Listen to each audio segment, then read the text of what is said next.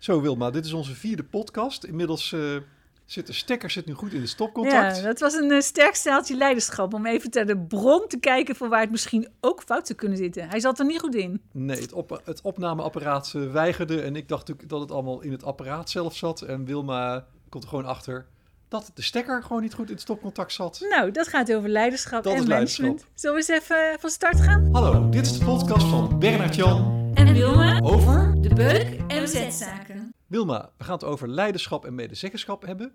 Hoe viel jou dat op deze week? Nou, voor mij uh, gaat het over uh, die situaties waarin je als ondernemersraad gewoon iets vindt van wat er aan de hand is. Maar dat het eigenlijk nog niet eens zozeer met adviesrecht en instemmingsgerecht te maken heeft. Maar je hebt er iets bij wat gaat over de bedoeling, of het wel moreel juist is. En het voorbeeld wat ik van de week las ging over de Vibra. Dat is een, een, een winkel die op veel plekken zit.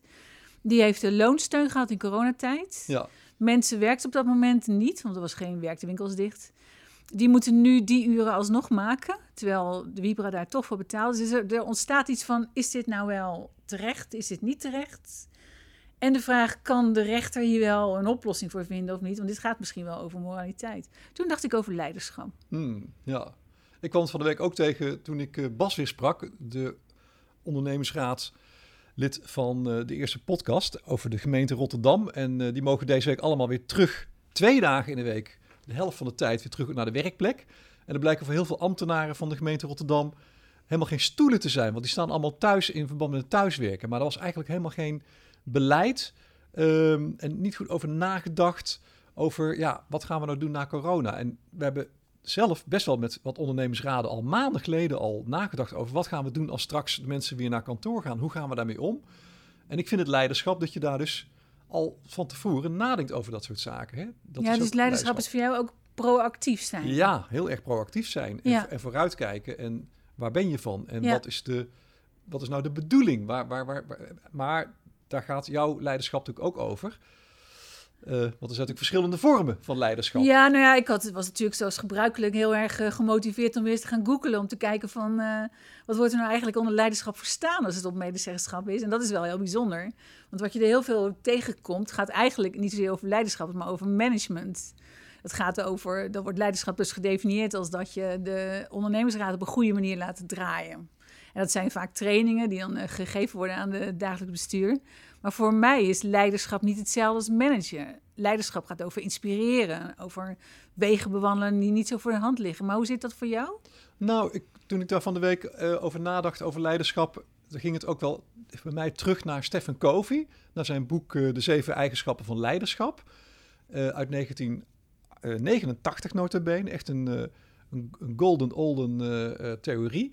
Maar daar zegt hij gewoon dingen die heel belangrijk zijn. Ga terug naar je bedoeling, zegt hij ook. Stefan Kover zegt, wees proactief. En begin met het einde voor ogen. En daar bedoelt hij mee dat je dus bekijkt waar je naartoe wil gaan. Hè, wat is nou je statuut? En met heel veel ondernemersraden ben ik vaak bezig met te kijken... nou, wat is nou waar de stip op de horizon waar je naartoe gaat? Hè? Dus dat je niet alleen maar door de waan van de dag wordt geleid... maar dat je zelf bepaalt van waar willen wij naartoe op de lange termijn. En, en als je dat voor ogen hebt nou, dat vind ik ook een vorm van leiderschap. Ja, het is wel, het, het, gaat, het gaat verder als het adviesrecht en het instemmingsrecht of andere rechten. Het gaat ook verder als strategie. Want het gaat er echt om die momenten dat je merkt van hé, wij, wij kunnen als ondernemersraad hier een stap maken die er ook toe doet. En die misschien over de samenleving gaat. Niet zozeer over mijn bedrijf, maar gewoon groter dan dat. Jij kent iemand in een ondernemersraad die je daar vragen over kan stellen. Ja, dat is Mark, Marco Brides, de voorzitter van de ondernemersraad van Dow Chemical. Dat is een bedrijf in uh, Terneuzen, op Zeeuws-Vlaanderen. En die maakt plastics en nog een heleboel andere producten. En die hebben het initiatief genomen om samen met andere ondernemersraden van maakindustrieën, die producten maken waar veel maatschappelijk gezien discussie over is, om eens te laten zien wat de betekenis van die bedrijven is voor bijvoorbeeld werkgelegenheid, maar ook voor kennis op te doen om hoe je om te gaan met uh, stikstof die geproduceerd wordt of andere middelen die moeten worden gebruikt. Zal ik hem eens bellen? Prima idee.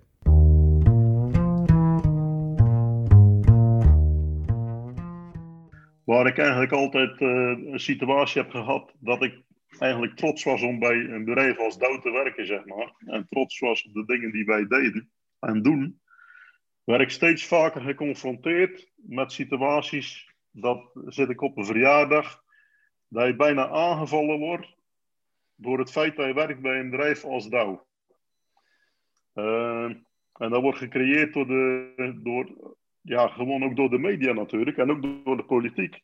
Uh, want als je kijkt, zeg maar, nu zijn wij natuurlijk een, uh, ja, we maken onder andere plastics. En, en, we maken natuurlijk honderdduizenden producten, zeg maar, die in producten zitten die wij iedere dag gewoon gebruiken.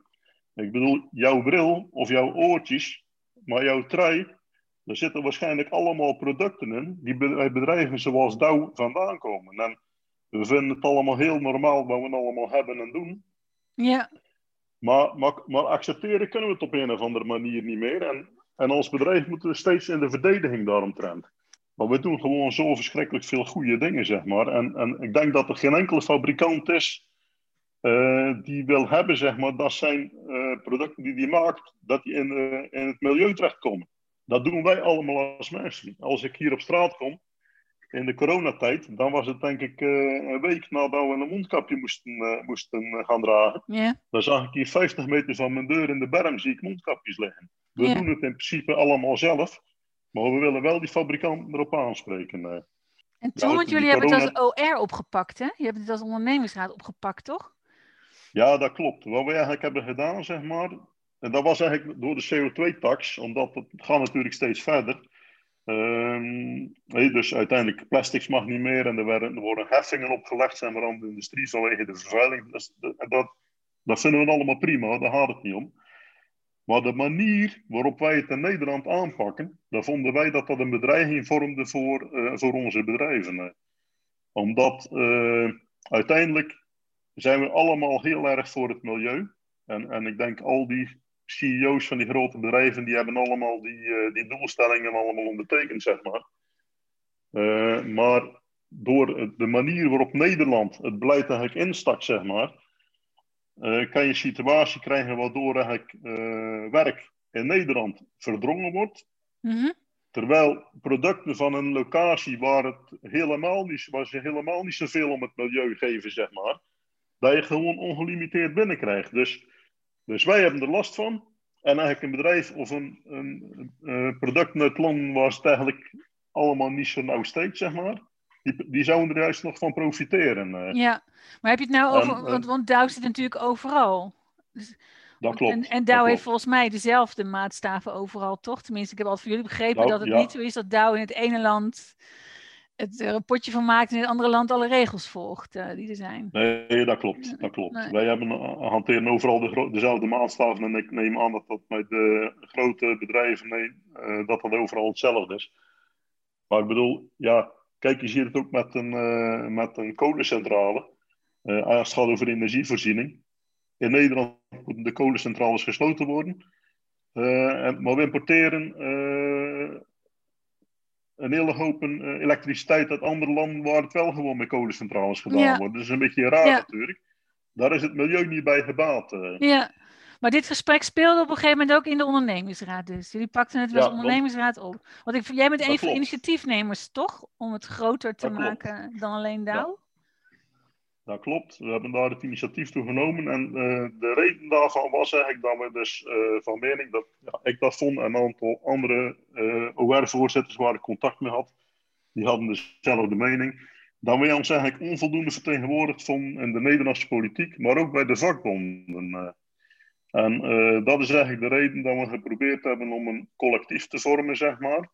Om niet alleen de politiek, maar ook bijvoorbeeld de vakbonden, om die aan te spreken op hun beleid richting eh, het behoud van werkgelegenheid. eh.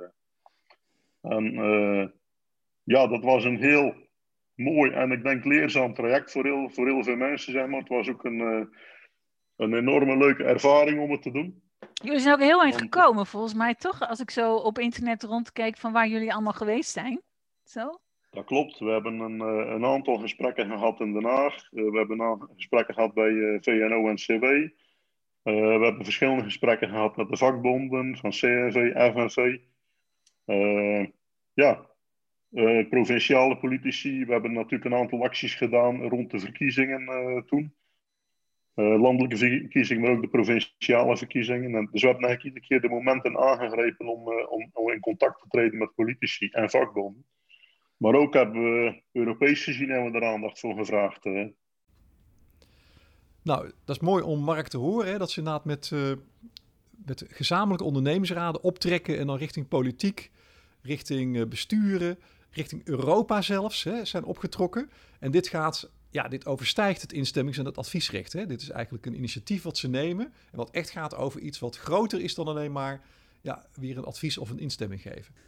Als het gaat over leiderschap in coronatijd, wat zijn dan de dingen waarvan jij zegt, uh, Bennett Jan, van dat is toch nou, een lijn die je ondernemersraden mee zou willen geven? Nou ja, het gaat mij erom dat je uh, de waan van de dag een beetje overstijgt. Het gaat heel vaak over strategie, analyse maken van een probleem en kijken, nou, hoe gaan we dan vervolgens verder?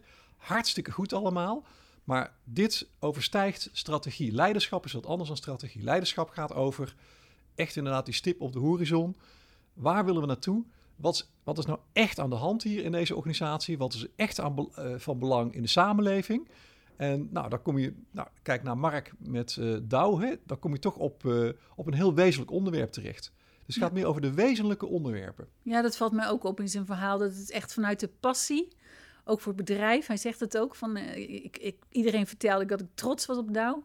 Vanuit de passie voor het bedrijf start hij dit eigenlijk. Dus daarin is het ook al meer dan strategie omdat het gewoon je hart erin zit. Dat hoor ik wel bij hem. Ja, wat zijn dan eigenlijk de conclusies, de tips en trucs die we aan ondernemingsraad kunnen meegeven? Ja, het is best lastig om het tips en trucs te noemen, want het lijkt alsof er dan snelheid in kan zitten. En, en naar mijn gevoel gaat leiderschap hier ook van dat je soms de tijd neemt om te voelen als ondernemingsraad. Maar waarom voel ik me hier nou gewoon ongemakkelijk bij? En wat kan ik nou doen om ervoor te zorgen dat ik daar ook daadwerkelijk mee aan de gang ga. In plaats van dat ik uh, uh, adviesrecht, instemmingsrecht en daar brieven over ga schrijven. Je hebt natuurlijk helemaal gelijk. Het gaat niet om tips en trucs, want het gaat juist om iets wat dat overstijgt. Dat is het hele verhaal van deze podcast. En wat mij betreft is het eigenlijk terug naar Stephen Covey, terug naar uh, 1989. Hè, dat je de tijd echt neemt met de ondernemingsraad om te kijken waar ben je nou van? Wat wil je nou bereiken op de lange termijn? En je daar eens op te bezinnen met elkaar. Hè? En dat je niet door de instemmingsaanvragen en adviesaanvragen, dat je er alle tijd in gaat steken, maar juist ook eens even pas op de plaats maakt en uh, je daarop bezint inderdaad, de tijd neemt en kijkt van nou, waar gaan we naartoe? Nou, waar gaan en wanneer heb jij nou voor het laatst leiderschap betoond, uh, Bennett Jan? Ik uh, toon elke dag leiderschap. Door gewoon op tijd op te staan en weer met volle aandacht het leven in te gaan. Dat is leiderschap. Maar waar gaan we het volgende keer over hebben? Volgens mij hebben we nog geen onderwerp. Weet je wat? We houden dat er gewoon even als een verrassing voor volgende keer. Nou, buiten dat, leiderschap is soms ook flexibiliteit. Dus laten we daar ook maar eens leiderschap in tonen. En uh, mocht je als luisteraar nog een onderwerp hebben, kom ermee en laat het ons weten. Want wie weet wordt dat het onderwerp van de volgende podcast.